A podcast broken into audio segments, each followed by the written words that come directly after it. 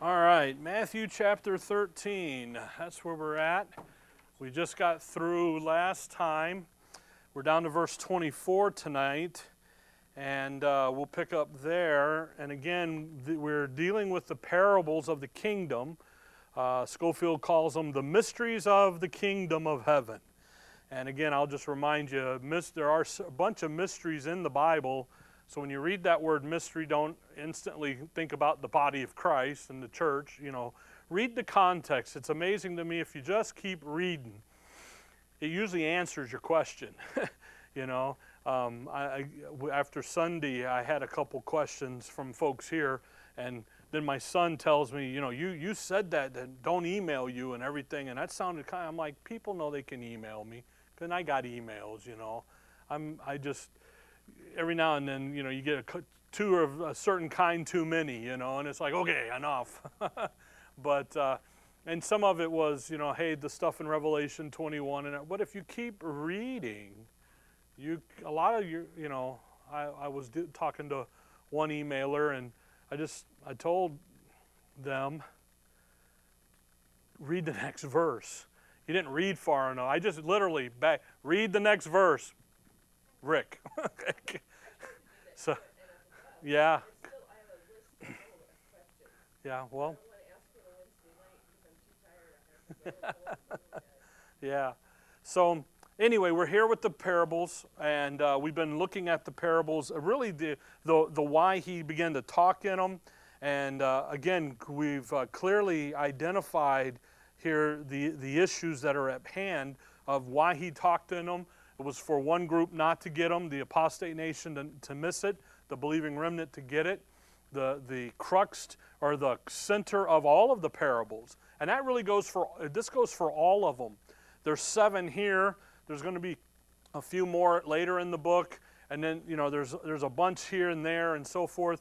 All the parables have the theme of the kingdom that's coming.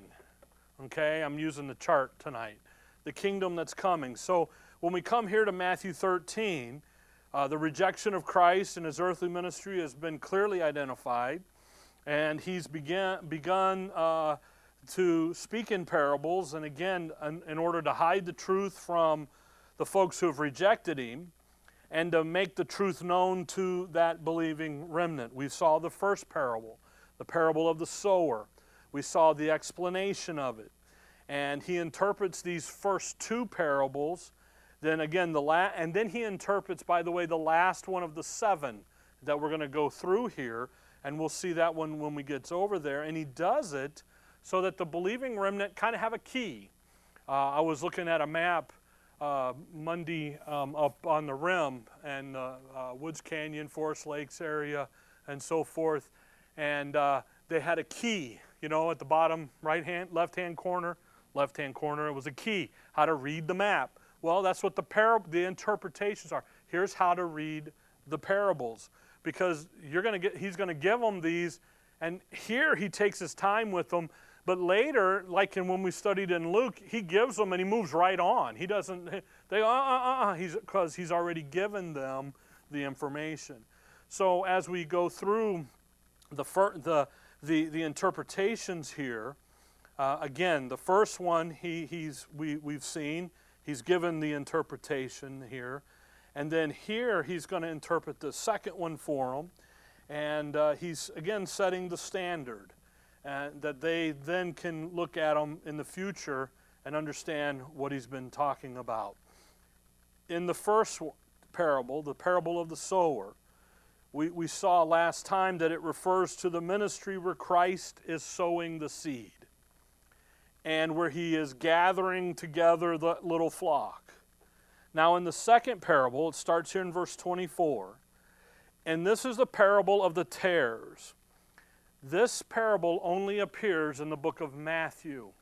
It doesn't show up in Mark or Luke or John. Actually, there are hardly any parables in John. When we studied Luke and John very extensively and so forth. The second one here, the parable of the tares, is going to focus in on the ministry of the little flock. and he's going to tell the little flock what their ministry is going to be when he sends them out in his absence. So not back here, but over here. And that, again, we're not in the body of Christ. We close the chart up. It's right here. That's the deal. So he's here, and he's going to look out over here and give them this set of information and so forth that's there. Okay? Verse 24. Let's read the parable. Another parable put he forth unto them, saying, The kingdom of heaven is likened unto a man which sowed good seed in his field. And again, the first parable, he doesn't start, the kingdom of heaven is likened unto a man. He just starts. So again, the kingdom is going to be the issue here. Verse 25. But while men slept, his enemy came and sowed tares among the wheat and went his way. But when the blade was sprung up and brought forth fruit, they appeared, the tares also. So the servants of the householder came and said unto him, Sir, didst not thou sow good seed in thy field? From whence then hath it tares? And he said unto them, An enemy hath done this. The servants said unto him, Wilt thou then that we go out and gather them up? But he said, Nay, lest while you gather up the tares, ye root up also the wheat with them. Let both grow together until the harvest. And in the time of harvest I will say to the reapers, Gather ye together first the tares, and bind them in bundles to burn them, but gather the wheat into my barn. Now, that's the parable. And he gives it to them, and then he gives them the next two parables. And then in verse 36, so look over at verse 36. This is where we're going to be. He gives the interpretation, because I want you to see the interpretation here. Okay? Matthew 13:36. Then Jesus sent the multitude away and went into the house. Now you got to remember, back in verse 1, he's out on the boat. Verse 1, then the same day Jesus went out of the house and sat by the seaside. So he's gone outside of the house. He went down to the seaside. And he gives those first four parables from the seaside, from outside of the house. Now he's going back inside the house, and in the intimate setting and the company of his disciples, he says, and his disciples came unto him, saying, Declare unto us the parable of the tares of the field. Now he's already given them the first one. Now they say, and they come to him and say, Hey, give us the second one. And you know what? They would have said, Give us the third, fourth, and fifth one too, but after the second one, they've got it down. Verse 37. He answered and said unto them, He that soweth the good seed is the Son of Man. Now, he's going to interpret the parable for them. And again, what we're going to find here is that he's going to talk to that little flock that he's gathered up, and he's going to now prepare them to send them forth into the world. And he's going to describe for them their ministry and what it's going to look like and what it's going to be like and what they're going to be doing. Now, you'll notice at the end of verse 37, the sower is the Son of Man. Verse 38, the field is the world. The good seed are the children of the kingdom, but the tares are the children of the wicked one. Now, there's some things we have to notice here. You'll notice that the good seed here is not the word of the kingdom. Back in verse 19, if you look over at verse 19, in the explanation there, when one heareth the word of the kingdom, that was the seed. Here, the seed is the children of the kingdom. So the seed that he's sowing now is not just sowing the seed of the word and so forth, and the gathering the little flock and so forth. Now it's taking that little flock and sending them, sowing them into the world. Verse 38. The field is the world. Now, that's a wonderful thing there. Let's go back up into the verses here. Verse 37, the sower is the son of man. Come back with me to the book of Daniel. Daniel chapter 7. Because when you talk about this title, the son of man, the sower is the son of man. That title, the son of man. Now, the reason I say it that way is because Ezekiel is called Son of Man. He is never called the Son of Man. He's just Son of Man without the the. Here, it is the Son of Man. And I make that distinction because Ezekiel makes that distinction, and we need to have that in the back of our mind. But the son of, that title, the Son of Man, is a very special title for the Lord Jesus, because it refers to him in a very special capacity. And that capacity, Daniel 7, verse 13, I saw in the night visions, and behold, one like the Son of Man came from the clouds of heaven and came to the Ancient of Days, and they brought him near before him. Now, the Ancient of Days, that's the Father. Verse 14. And there was given him dominion and glory and a kingdom, and all people, nations, and language should serve him. His dominion is an everlasting dominion which shall not pass away, and his kingdom that which shall not be destroyed. Notice verse 13. In verse 14, who is he? Okay, well, verse 13 is his title, the Son of Man. But in verse 14, the title, the Son of Man, is a title that refers to the messianic office of a king. He's talking about his Messiah kingship, okay? Where it's a title that's been given to Christ as one to whom the kingdom is given. And then where he is going to exercise dominion over the earth. Okay? So the Son of Man is a messianic title. As Messiah, but as king, here's your kingdom, and you have dominion over the earth. You see that in verse 14, okay? Come back to Revelation, chapter 1. When you come to Revelation 1, in the book of the Revelation, you have the same title show up. Revelation 1, verse 13. And here, it appears, again, in regard to the Lord Jesus Christ, but in connection with his revelation. But at the time of his coming back to the earth, and his ruling and his reigning in the earth. Revelation 1:13. And in the midst of the seven candlesticks, one like unto the Son of Man, clothed with the garment down to the foot, and the girdle about the paps, and a golden girdle. Again, the title, one likened unto the Son of Man. That's who he is. And again, you read on down and he gets involved. So when you see, come back to Matthew 13, when you see this title, actually, go to Matthew 8, just to remind us. We've been through Matthew 8 already. The first time that title, Son of Man, appears in the New Testament is Matthew 8, verse 20. Matthew 8, 20, and Jesus said unto him, the foxes have holes, and the birds of the air have nests, but the Son of Man hath nowhere to lay his head.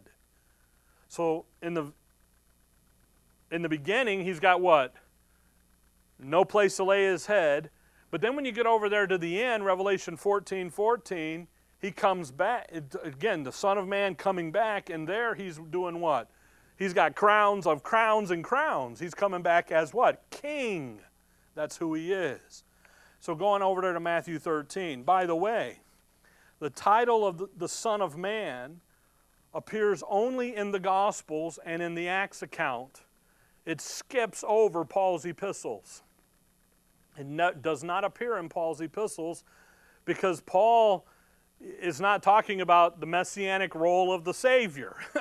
He's talking about a different role of the Savior, okay? So the role of the Lord Jesus Christ here in the Gospel and in Acts and then in the Hebrew epistles where it shows back up is about him being king, having dominion over the earth. So if you'll remember that here, again, in Matthew 13, when the sower is the Son of Man. It's Christ and he carries that messianic title, that role of a king. And again, again, it's very special. And it's a very special role of being Messiah. And I got to say it again, the parables have nothing to do with us, the church, the body of Christ. I know I preach to the choir. One day I'm going to do a message on preaching to the choir, because we always say it, you know. But the thing of it is people listen and hone in and are not sitting here, and we'll see the video down the road. Again, these parables don't deal with the dispensation of grace. They're dealing with the time period when the Lord Jesus Christ is the Son of Man, when he's Messiah. Matthew 13:37. And he answered and said unto them, He that soweth the good seed is the Son of Man. The field is the world. Now, that's an interesting part there to notice now where this parable is looking towards. Come over to Matthew 15, to chapter 15. Because everybody talks about the parables and all this wonderful stuff, and yet it's fascinating to me. The field is the world. What's he looking towards? Well, Matthew 15, verse 24, what does the Lord say? But he answered and said, I am not sent but unto the lost sheep of the house of Israel. We're very familiar with Matthew 10, aren't we? He tells them, I'm sending you to the, you don't go down to the Gentiles or Samaritans, you go into who? The lost sheep of Israel. So when this parable now says that the field is the world, that tells me that the focus of this parable is not the earthly ministry of the Lord Jesus Christ. It does not focus on the time period prior to his crucifixion. Now, it is given at that time. In the time period here of Matthew, Mark, Luke, and John and everything he's doing, he's giving them the information. But it doesn't focus here. It's focusing over here on the other side. Because he's dealing with doing what? That little flock. The parable is given during his earthly ministry, where he's making the provisions for, he's teaching that little flock that, hey, look, after my ascension, during my absence, you remember over there he tells them in Luke 19, the parable of the nobleman goes away, and he says, while I'm gone, occupy. And when we went through that, I told you it's an occupation, it's a job. It's not, you know, all of us have been occupying our homes. It's not the occupying, okay? It's the occupation. It's a job that they're to go to do. Here in his earthly ministry, he's giving them the details. He's giving them the instructions. But when he gets over, when his resurrection happens and then his ascension and he goes off, that little flock's got a job to do. And when you come back there to Matthew 13, they need to understand the environment they're going to be in doing that job. And that is literally what he's dealing with here. When we get over into when you get over into the book of Acts, they're going to begin to deal with rejection. They're going to begin to deal with persecution and tribulation. And they need to understand that the field is the world and the tares are the children of the wicked one. They got to understand the opposition. They have to clearly and identify what's going on there. Come over to Mark 16. Okay?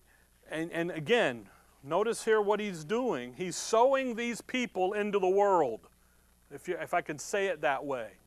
Hey, the good seed, who are they? They are the children of the kingdom. They are the believing remnant. They are the true Israel of God. He's telling them here about future events. Okay? That's why I got the chart up there. I'm not scribbling. Chalk dust flying.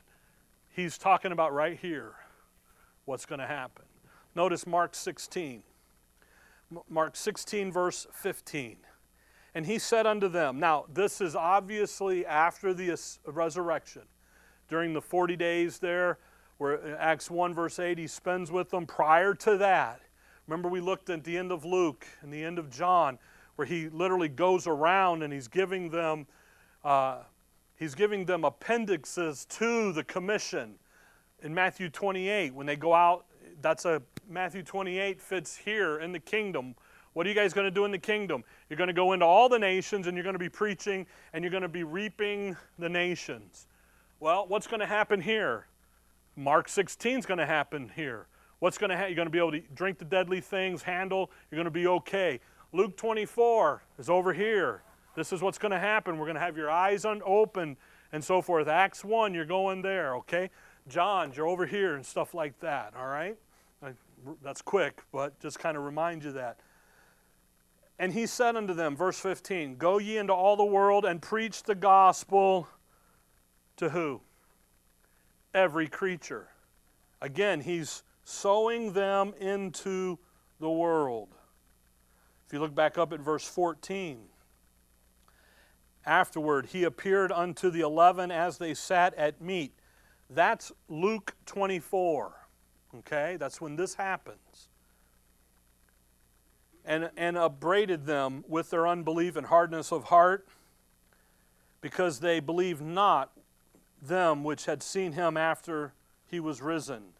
And he said unto them, see in verse 24, after he's appeared to them, sat with them at eat, upbraided them, then he says, verse 15 and 16, you're going to go preach the gospel to every creature. He that believeth and is baptized shall be saved, and he that believeth not shall be damned. So come over to Luke 24. Just see it here. So the commission there, the information there, the appendix, I like to call them. Not that you want it to blow up on you, but the appendix there in Mark 16 is taking place at the same time as of Luke 24, verse 45 and 46 and 47 here. Verse 44, he opens their eyes. Verse 45, then opened he their understanding that they might understand the Scripture. So he's opening their eyes. He begins to explain some things to them. Verse 46, he said unto them, thus it is written, and thus it behooved Christ to suffer and to rise from the dead the third day. And that repentance and remissions of sins should be preached in his name among who? All nations, but what? Beginning at Jerusalem. So, again, the scope of their ministry is no longer Israel only. It's going to everybody. But where do they got to start first? At home. See, Israel is first there, but they're going to the world. And that's the point there. And again, that's the point of the parable of the tares is, look, you guys are going to go out here to the world, so we're not here, we're here. And when you go, this is what's coming your way, a bunch of tares, the wicked one. Yeah, not good is right. It's going to be rough with you. And if you can remember that, then this stuff, again, it doesn't get easy, but it gets easier to grasp and to see what's going on. There, come over to Acts 1. You see, folks, the order of their going out is very clear. Acts 1, verse 6. Yes. Yes. I mean, just like they never left the earth. Yeah, pretty much. Yeah, in Hebrews, he says, we're not going to go back to the doctrines of Christ and the early stuff. We're moving forward. So they will, when they're resurrected here, into the kingdom and so forth, they will have the new covenant confirmed in them. So all the law is written in their hearts. The motivation is proper. Because when they start the kingdom age, the kingdom 1,000-year living and so forth, they will sin no more. They will be able to actually forgive sins and do some of that again that Christ had told them, because they're resurrected into with a new body, with a resurrected body. This is the little flock. Also the believing Gentiles. Yes. Yeah, there will be more than what you imagine.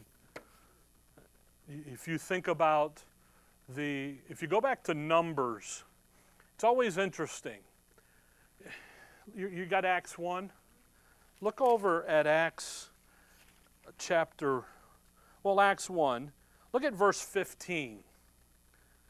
The number of the names together at the end of that verse were about 120. That's the priestly number in the kingdom that serve in the temple. Well, why is there 120? Because 120 are going to do what? Serve. You go over to chapter 2. Got to find it. Chapter 3. 241. Chapter 2, verse 41. You see at the end of that verse, unto them about 3,000 souls. In Exodus 32, there's 3,000 of them that are Moses kills because they were in sin. He just replaced the number. Exodus 32:28. If you look at the end in chapter 4, and you look there at verse 4, was about 5,000. And you go run that thing, it's again a replacement number. So then you keep running over chapter 5. Chapter 5, verse 14. Now, and the believers were the more added to the Lord multitudes. You see the multitudes? Then you come into chapter 6, and it's a great multitude. What's going on? You go back, literally, you go back to the book of Numbers, and you get the accounting numbers out from Moses, and that is literally what you see replaced back over in the kingdom. With the believing remnant through the work of the 144,000 who are going to mirror what the little flock's doing and so forth. We'll see that in just a minute. But when they go back into that bad boy, they are right there numerically where they were in that coming out number, which the coming out in Exodus was a mixed multitude, and it was a little over 2 million people that came out of that place, out of Egypt. Just a little over 2 million. Again, you got to be able to count the numbers right, okay? Where did I tell you? Acts 1. Notice this. Again, the tares, the little flock, their ministry is going to be in the world, but the order of them going. Verse 6. When they therefore were, again, verse 3, he spent 40 days with them, speaking to them things pertaining to the kingdom of God. Verse 3. Verse 6, they asked a question, Lord, wilt thou at this time restore again the kingdom to Israel? That is a legitimate question. It's a question that comes out of the Bible study that they've just been having with the Lord, where He's opened their understanding. He showed them all of the Old Testament prophecies. He's got them all lined up and they're ready to go. He's ginned them up. He's goosed them. He's got them all fired up to go. They ask the legitimate question, and the Lord says, no. Just pop the bubble. You know why? Because they've got some things to do. Verse 8.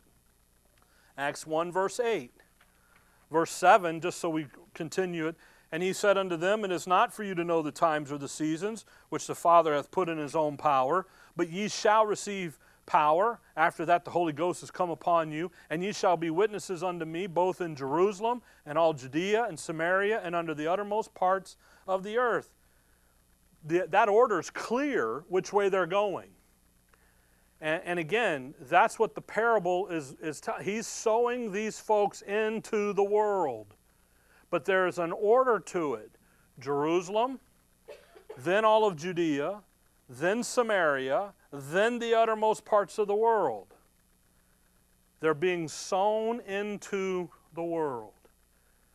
And in his ministry, come back to Matthew 24, in the ministry here, the parable, and again, they're going to be preaching the gospel of the kingdom out there in all of the world. Matthew 24, look at verse 14.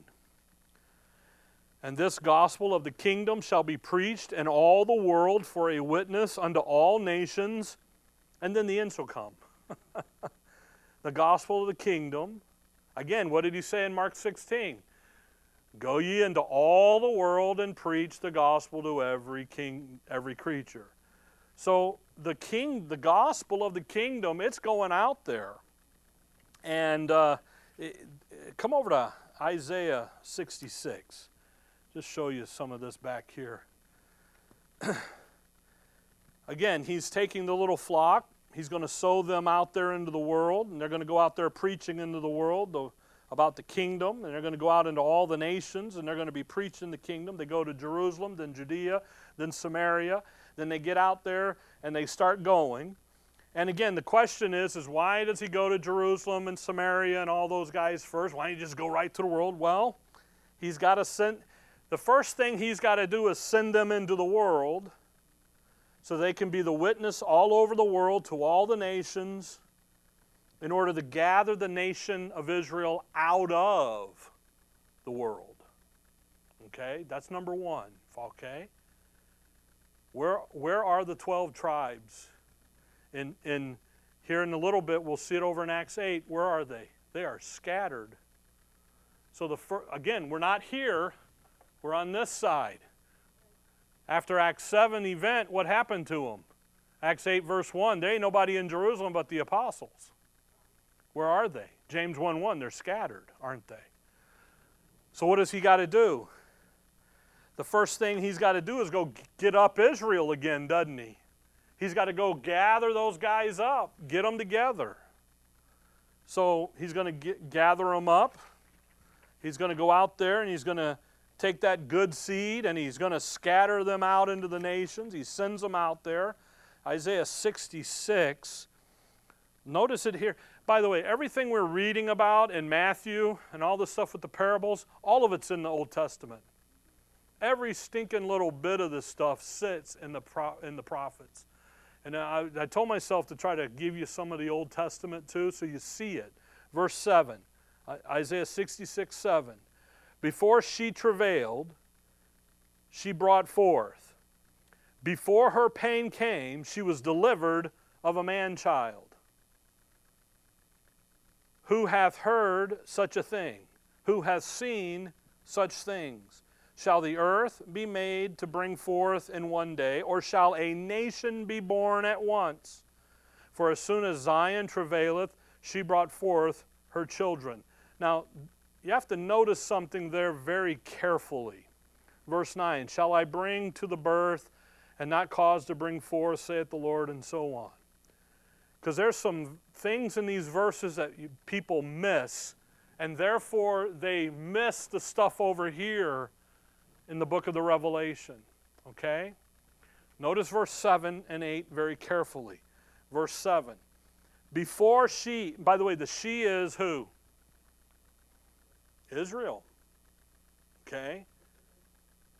Before she has labor pains, before she travailed, she did what? She brought forth a man-child. Isn't that interesting?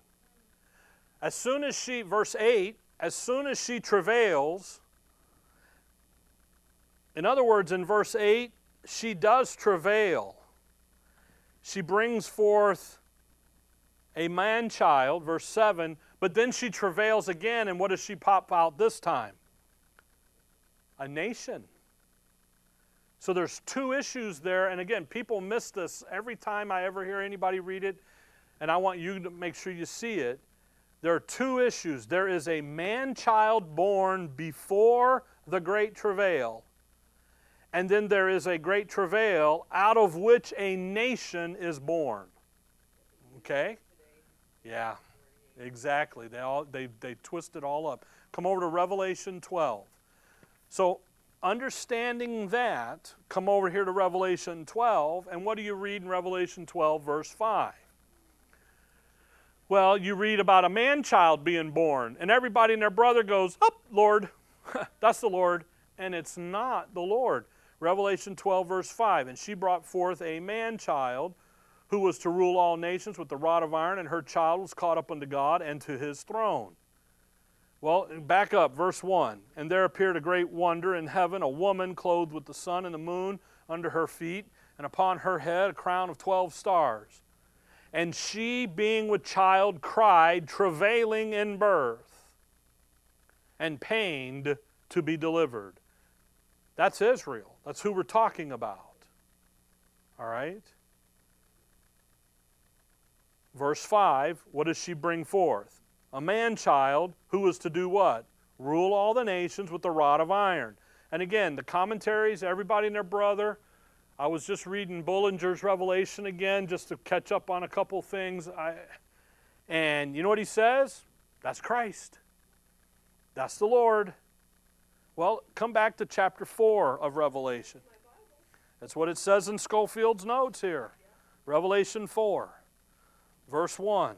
Revelation 4, 1. After this I looked, and behold, a door was opened in heaven, and the first voice which I heard was as it were of a trumpet talking with me, which said, Come up hither, and I will show thee things which must be, what? Hereafter. From that point on in the book of the Revelation, everything you read is future. And that's the fact, is that you're reading something. Well, chapter 1, verse 3 tells you the book. Chapter 1, verse 3, Blessed is he that readeth and that hear the words of this prophecy, not history, but prophecy. So the book of the Revelation is what? It's a book of prophecy, future. And when you get to chapter 12, verse number 5, come over to Revelation 2, you're reading about Israel bringing forth a man-child who's going to rule all the nations. And the natural thing is to say that it's Christ, but it's more than Christ. Look back at Revelation 2, verse 26. So we're talking here to Thyatira. 26, And he that overcometh and keepeth my works unto the end, to him will I give power over the nations, and he shall, what? Rule them with the rod of iron, as the vessels of a potter shall, they be broken to shivers, even as I received of my Father, and I will give him the morning star. He that hath an ear, let him hear what the Spirit saith unto the churches. People that overcome, guess what they're going to do? The people that overcome during the tribulation, they go into that kingdom. What are they going to do? They're going to rule with Christ, but they're going to rule with the rod of iron. They're going to rule and reign. Now come back to Revelation 12, and let's just notice this issue. And there's a point, there's a reason I'm showing you this, okay? Revelation 12, verse number 5. Folks, they're going to rule and reign. There's a remnant of believers that are just like the little flock in the Acts period and in the Gospels, who are going to be with Christ in a very special capacity in the kingdom. Now, Revelation 12, verse 5 happens in the midst of the week, Daniel calls them, middle of the week, midst of the week, that 30 days. That borders both sides there. And in the midst of the week, Israel, that nation of Israel, they're going to be here. They're going to bring forth a man-child who's going to sit, rule, and reign with a rod of iron. And then one day he's going to be caught up to God. Verse 6, Revelation 12, 6.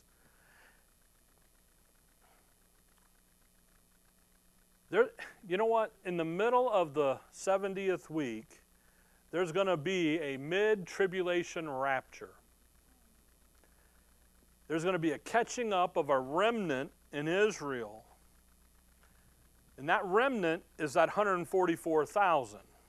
Okay? It's back here, it's the little flock. But because of the interruption, okay, now we're over here, that 144,000, they're going to pop, they're going to show up. The midst of the week, they're going to get caught up. Okay? Verse 6. Notice what happens after the man-child is caught up there. What's that? So that's after 3.5 years. Okay.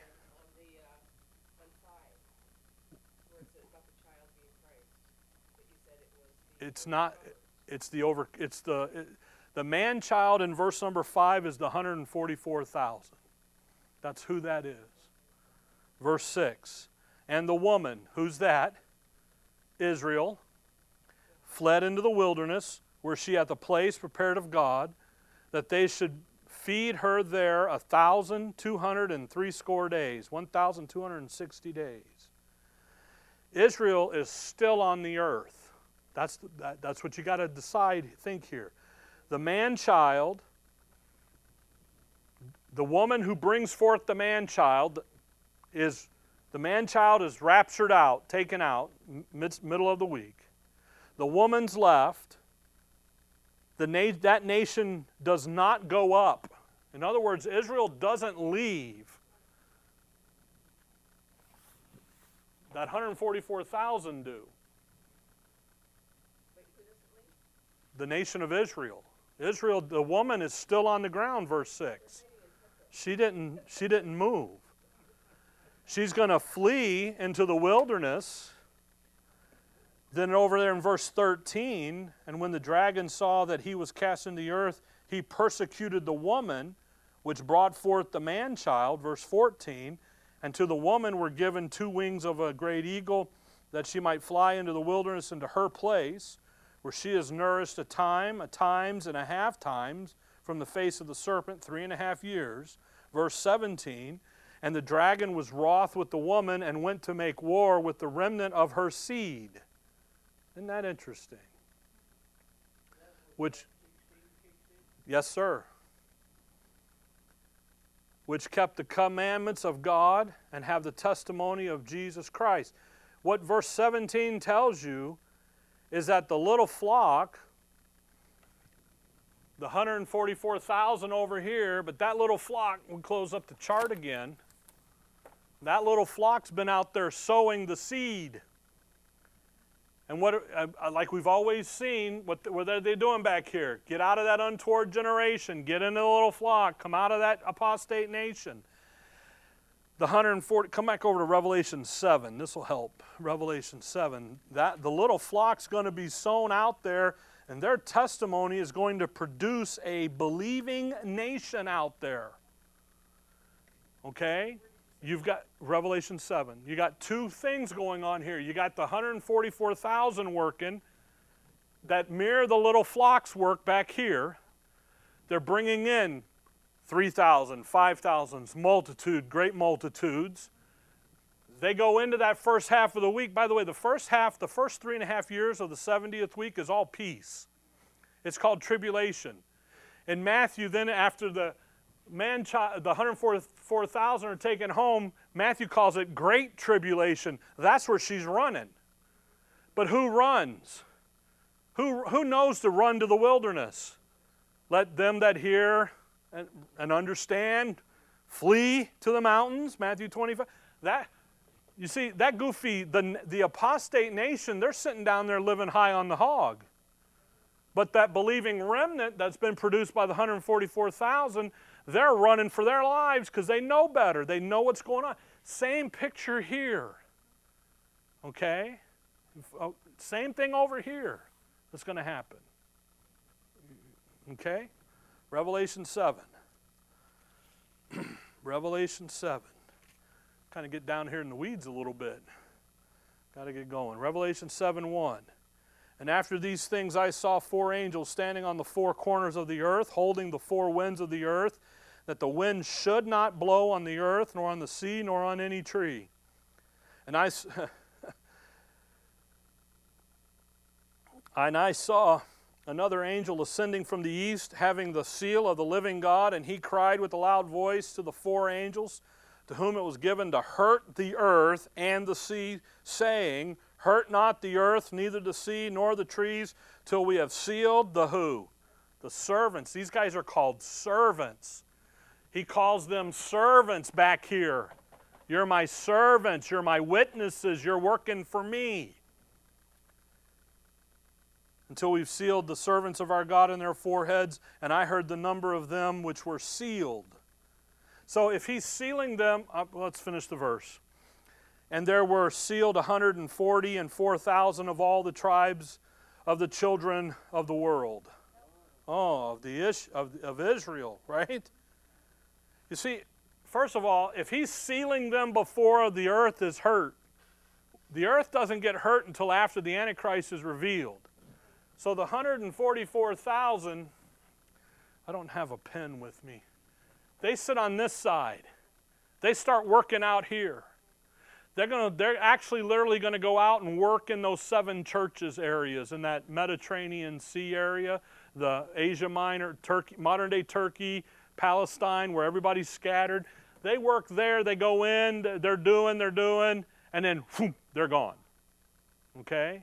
But they produce a multitude. Watch verse 9.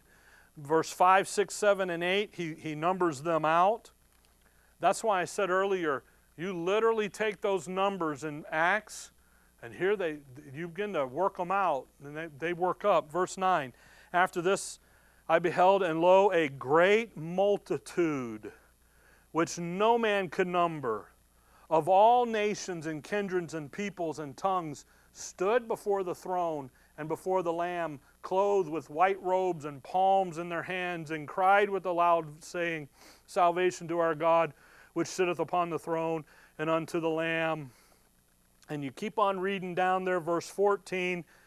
And I said unto him, Sir, thou knowest. And he said to me, These are they which came out of great tribulations, and have washed their robes, and made them white in the blood of the Lamb. Therefore are they before the throne of God, and serve Him day and night in His temple. And He that sitteth on the throne shall dwell among them. And what you're reading there from verse 9 down to that multitudes there in verse 14 is you're reading about the product, the fruit of the work of the 144,000. Again, tribulation, they're gone before the great tribulation hits. And they're... People say, oh, those are Gentiles. They're not Gentiles. When it gets up there in verse 9 about no man could number of all nations and language and kindreds, you go back and read in Luke and actually in Acts, the devout men of Israel were from out of all the known nations of the world of the day. They're listed in Acts 2. They're there, okay? They're there. They're caught up... Come over to chapter 14, I think it is. Chapter 14. You see, folks, chapter 14 of Revelation, just so you can see this. Revelation 14, verse 1, And I looked, and lo, a Lamb stood on the Mount Zion, and with him 144,000, having his Father's name written in their foreheads. And I heard a voice from heaven as the voice of many waters, as a voice of a great thunder. And I heard the voice of harpers harping with their harps, and they sung, as it were, a new song before the throne, and before the 4 beasts and the elders. And no man could learn that song but the 144,000 which were redeemed from the earth. You see, folks, they're up in there in the 3rd heaven. They're in the throne room. They were redeemed. They've been raptured up. Again, after the Great Tribulation, Matthew, I just had it. The overcomers, the people that are left, that are running through here. The true Israel of God. You see, the 144,000 mirror what the 12 apostles and stuff are doing here, the little flock. They're doing it. They're producing the true Israel of God, who now have to go into that great tribulation and be purged of the rebel. These guys, look at verse 4. These are they which were not defiled with women, for they are virgins. These are they which follow the Lamb whithersoever he goes. That thing there about being defiled with women isn't about being married and having kids. That's being part of Jezebel's religion, the Baal worship. They didn't partake in that over there. They were pure from the religious system. So the 144,000 sit here. Their goal, again, is to work out there and to do and to perform and to gather up the nation of Israel. If you look at verse 7, saying with a loud voice, verse 6, And I saw another angel fly in the midst of heaven, having, well, he goes on down there and talks about it, about the judgment and the destruction. Verse 7, saying with a loud voice, fear God and give glory to him, for the hour of his judgment is come, and worship him that made heaven and earth and the sea and the fountains of the waters. Verse 6, it's an everlasting gospel. He's preaching it out there to every nation, the Gentiles. Paul makes the allurement to it there in Galatians 1 about where an angel will preach to you from heaven. He's accursed. Why? Because in the dispensation of grace, he's not going to do that. But out over here, he does. Okay, so watch what happens here. You've got a parable that the Lord is teaching to the little flock in the moment that's looking out to this event, that's saying, look, you guys are going to go out there, and what you're going to do, the first thing you got to go do is gather up the little flock, the nation. You got to gather these guys up, okay? And then you're going to go into the world and you're going to warn them about the judgment coming. That's where we're at, Revelation 14, 6 and 7. Okay, now come over to Matthew 25. And what's going to happen is that 144,000 are going to do just that. They do just that in the book of Acts. So much so, I told you Matthew 25, right? So much so that the Gentiles are going to believe the warning. So when he says, hey, there's a great multitude over here after the great tribulation, guess who else is standing amongst that true Israel of God? Who else is standing there? Gentiles. How do you know? Matthew 25, 31 to 34. What'd they do? When the Son of Man shall come in his glory, he's going to separate out the nations, put the sheep on one side, the goats on the other, right? Then he turns there in verse 33, verse 34, says unto them on his right, come ye blessed of my Father, inherit the kingdom of prepared for you from the foundation of the world. There's a bunch of Gentiles that blessed Israel. During that tribulation period of time, they're going to now receive the blessings for blessing Israel. We remember Rahab. That's the big Gentile one everybody remembers is Rahab. We call her Rahab the harlot. You know, she was a harlot for over 20 years before Jericho. She had quit that business and was a seller of purple. She did other things, you know. But you know what happens there? Israel comes up, and you know what they do?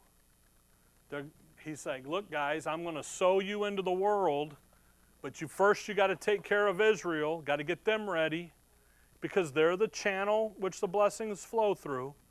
Because in that kingdom, they have to, Israel, Paul in Galatians 6, just so you see that where Paul, Galatians 6, verse 16, he says there, and as many as walk according to this rule, peace on them and mercy, and upon the Israel of God. And that's what we're trying to produce here. Come over with me to Isaiah 49. What? See the 144,000 back here in Isaiah, Isaiah 49. Again, Matthew 13, he's talking to these guys that are going to go here. They have no clue about the interruption. We go into the book of the Revelation, 144,000 match what they're going to be doing over here. What are they doing? They're gathering in the little flock, right? And they're warning they're starting in Jerusalem. They're going to Judea, Samaria, and the uttermost parts of the world. They get out over here in the 70th week. Now they start warning the Gentiles, and the Gentiles now are joining the flock, if you will, okay? Isaiah 49, look at verse 5. Isaiah 49, 5. And now saith the Lord that formed me from the womb to be his servant, to bring Jacob again to him. 49, 5. Okay? Somebody's going to be God's servant. By the way, Revelation 7, they were the servants of who? Don't hurt the earth until we seal the servants of God. Here they are. 144,000 he calls them, right? Revelation 7 there. That special class of people. Revelation 1, the first two verses. John talks there about unto his servant John, the angel, okay? And he's going to testimony of all the things that he's going to see, and it's about the revelation of Christ and what he's going to be signifying to his servants, things that must shortly come. Verse 5 here again, and now saith the Lord that formed me from the womb to be his servant, to bring Jacob again to him. Though Israel be not gathered, yet shall I be glorious in the eyes of the Lord, and my God shall be my strength. Verse 6, and he said, it is a light thing that thou shouldest be my servant, to raise up the tribes of Jacob and to restore the preserved of Israel. Isn't that interesting? See, that servant is going to go out there, and what's he going to gather up? The preserved, the remnant in Israel. And I will also gather thee for a light to the Gentiles, that thou mayest be my salvation unto the end of the earth. The servant. That servant there, here, is Christ. But it's also that little flock, and what we read later is 144,000. Now come back to Matthew 13. They are representing him. The Lord is leaving. He's going to die. He's going to ascend. He gives them the authority to represent him. All they know is that it's this and then this. That's all they got. They know it's coming. Judgment's a coming. How? Because he's teaching them that. He's training them. So they go in. Now, when we go to the book of the Revelation, guess what? When we read about that 144,000 group and everybody has a hissy fit, okay? The man-child, 144,000. Midst of the week, they're taken up out of the way. What's left then? The overcomer group, the believing remnant that they have formed and got together, the true Israel of God, okay? And then Israel's got to go through the back half to purge out the rebel, to get the dross out of them, to clean them all the way up the rest of the way. Yes? The overcomers do. The little flock does. Not the 144,000. Yeah. Yeah, the believers in Israel. The ones that are hiding in the wilderness? The believers in Israel. And they all get martyred? Not all of them, but some do. Not all of them. Not every one of them are killed. There are some that are going to go through, hide in the wilderness, those cities of refuge, and come out on the other side with they'll be a little thinner because of not enough to eat. No. In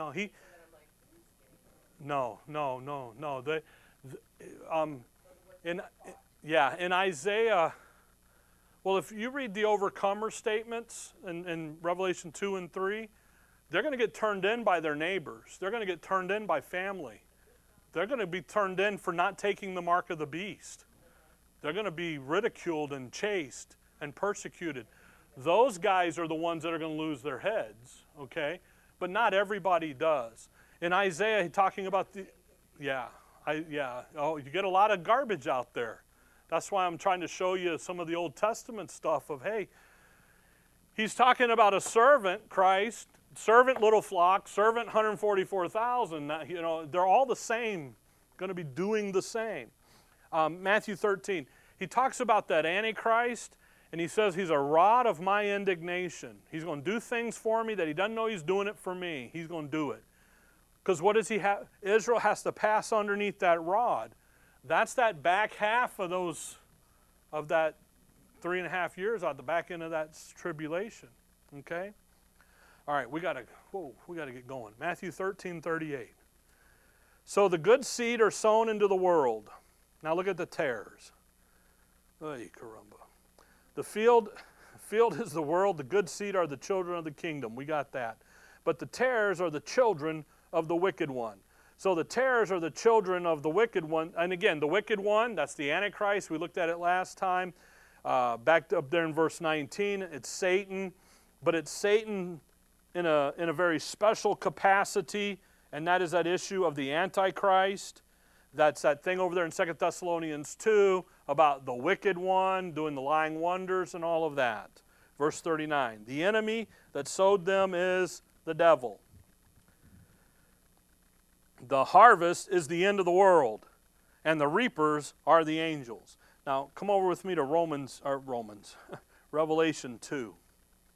Revelation 2. It is important that you understand all this. It really is, because it'll help get the nonsense out of stuff that you hear, especially about what's going on today in society and the end of the world and the apocalypse. And I read a guy this morning, all, you know, Chicken Little, their heaven's falling, all this stupid stuff again, and he's hunkered down in his bunker and all this stupid stuff. And I'm sitting there going, somebody ought to go over there and cut the power off to that guy and see how quick he comes up out of the ground, you know. And you know what he's quoting? The book of the Revelation. And I'm like, dude, shut up. Don't quote something you don't understand, you know. But he's got it pegged for us today and all this stuff, and it's just unreal. Anyway, what did I tell you? Revelation 2. It's important to understand this. It really is, to see it and to recognize it. Verse 2. I know thy works and thy labor and thy patience, and how thou cannot bear them which are evil. And thou hast tried them which say they are apostles and are not, and hast found them liars. There's a bunch of people. And that, again, I'll tell you, it's 2 Peter over there. They're the apostles. They're false apostles going around. They say that they're apostles, but they're not. They belong to who? The wicked one. They belong to Satan. Verse 9, Revelation 2:9. I know thy works and tribulations and poverty, but thou art rich. And I know the blasphemy of them which say they are Jews and are not, but are of the synagogue of Satan. You know what's going to happen? That's a counterfeit program going on right there. And that Antichrist, that thing in 2 Thessalonians 2, when the Antichrist sits on the throne as God, he's counterfeiting Judaism so close, he's got everybody tricked. And he's sitting there. Come back to Matthew 13. So that counterfeit program's going on, and this little flock is going to be sent out into that. They're going to go out into that world. They're going to go out there with the good seed of the Word of God, of the Word of the Kingdom. And there's going to be an opposition that's going to come up against them. And it's going to be working in them. And I mean, it's going to be working against them.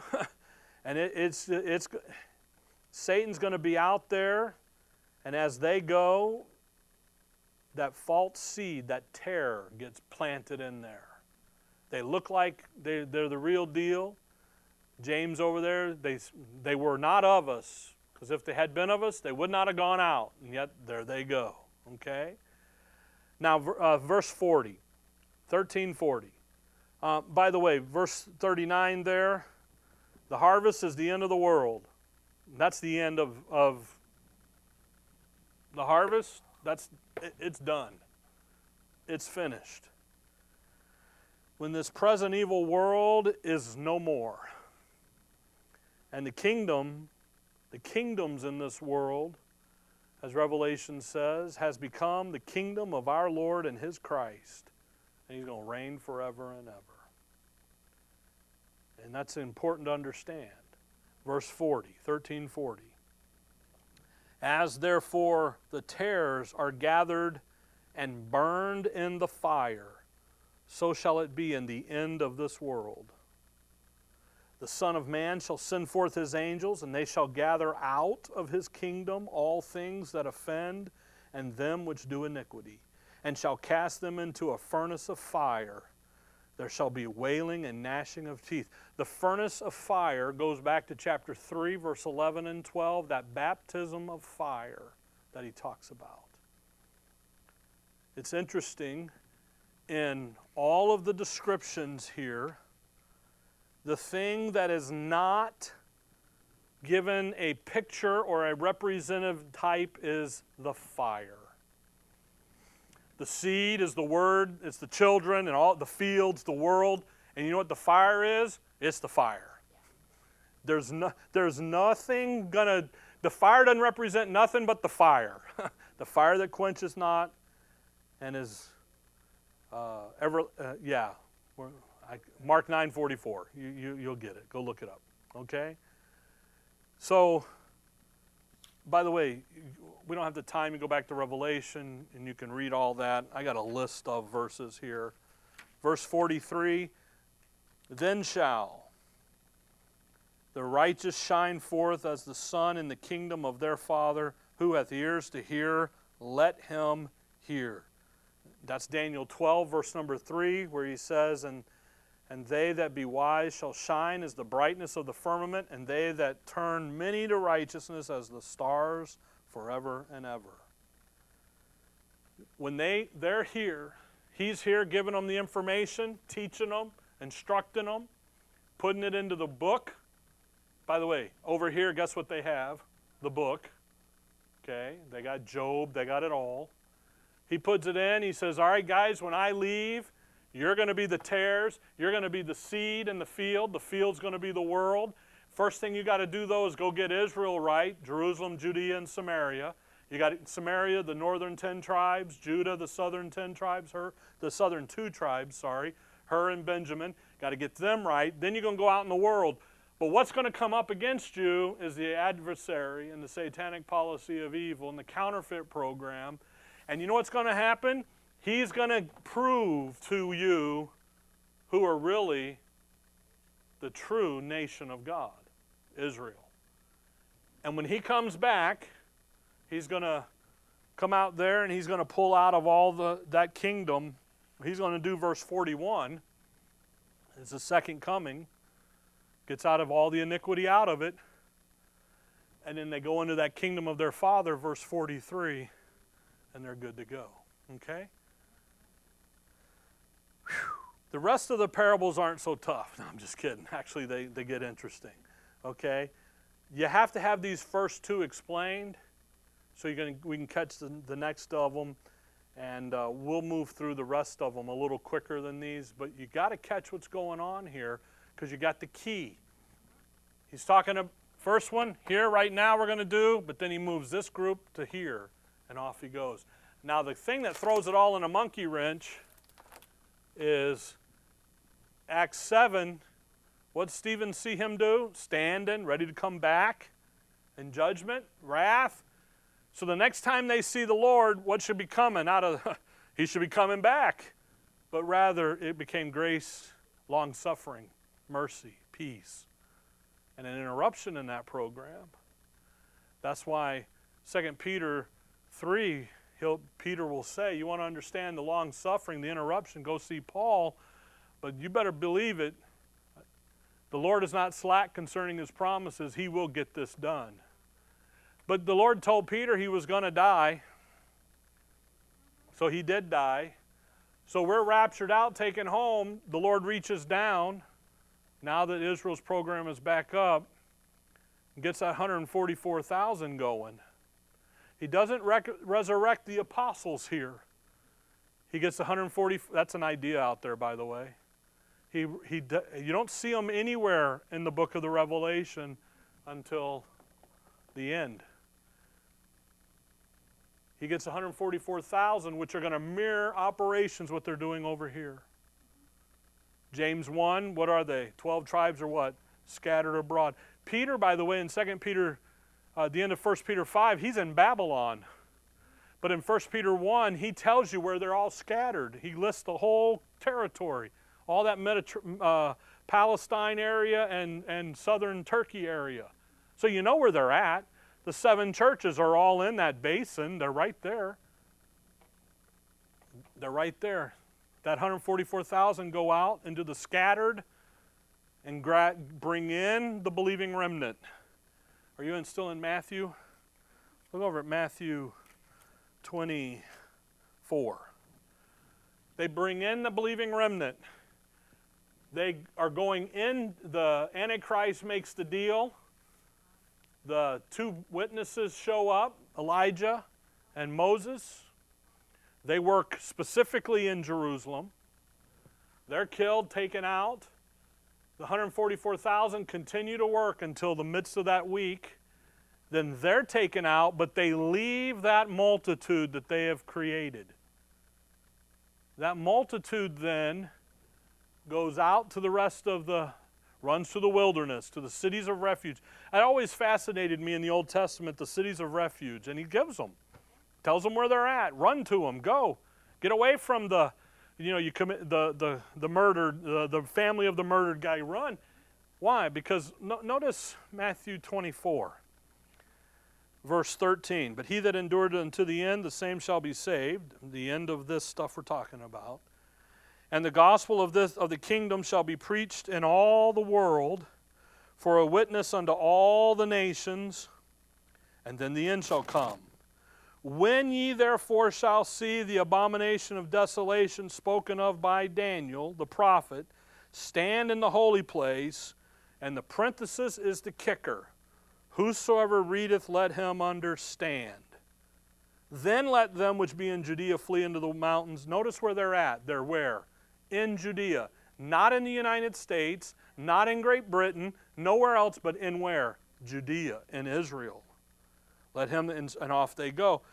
The kicker is the parenthesis. Whosoever readeth, let him, who's going to understand that book? Only a Bible believer. That happens, the desolation of the temple, everything there in verse, happens in the midst of the week. That's where that happens. If I'm a believer, I'll be in heaven, but the believer, the believing remnant that the 144,000 have produced are sitting here, what are they going to know to do? Time to go. Let's go. Let's get out of here. And they're going to flee into the wilderness, Revelation 12, Revelation and so forth we read. And they're going to be taken care of. Meanwhile, what's that unbelieving Israel going to do? They're going to sit here and take the mark of the beast. They're going to, they think they got it made. Now, if Satan is pursuing them, which he does in Revelation 12, that means he catches some of them. So some of them will be martyred. Some of them will be thrown in jail and so forth, and we've looked at that over the years, okay? Now, back in Matthew 13, we'll catch the next, we'll catch the parable, the two parables we skipped over to get to the tares interpretation, okay? And we've been going now over an hour, so I use this board to keep the chalkboard clean, okay? All right, Heavenly Father, we thank you for the evening, Lord. We thank you for your word, and above all, Lord, we thank you for the age of grace, and for your mercy and long-suffering, that as we read and study about what these folks are going to face and go through, that we can say, thank you, that we don't have to go through that, and yet we live in your body, and we live in who we are in your Son. In your name we pray. Amen.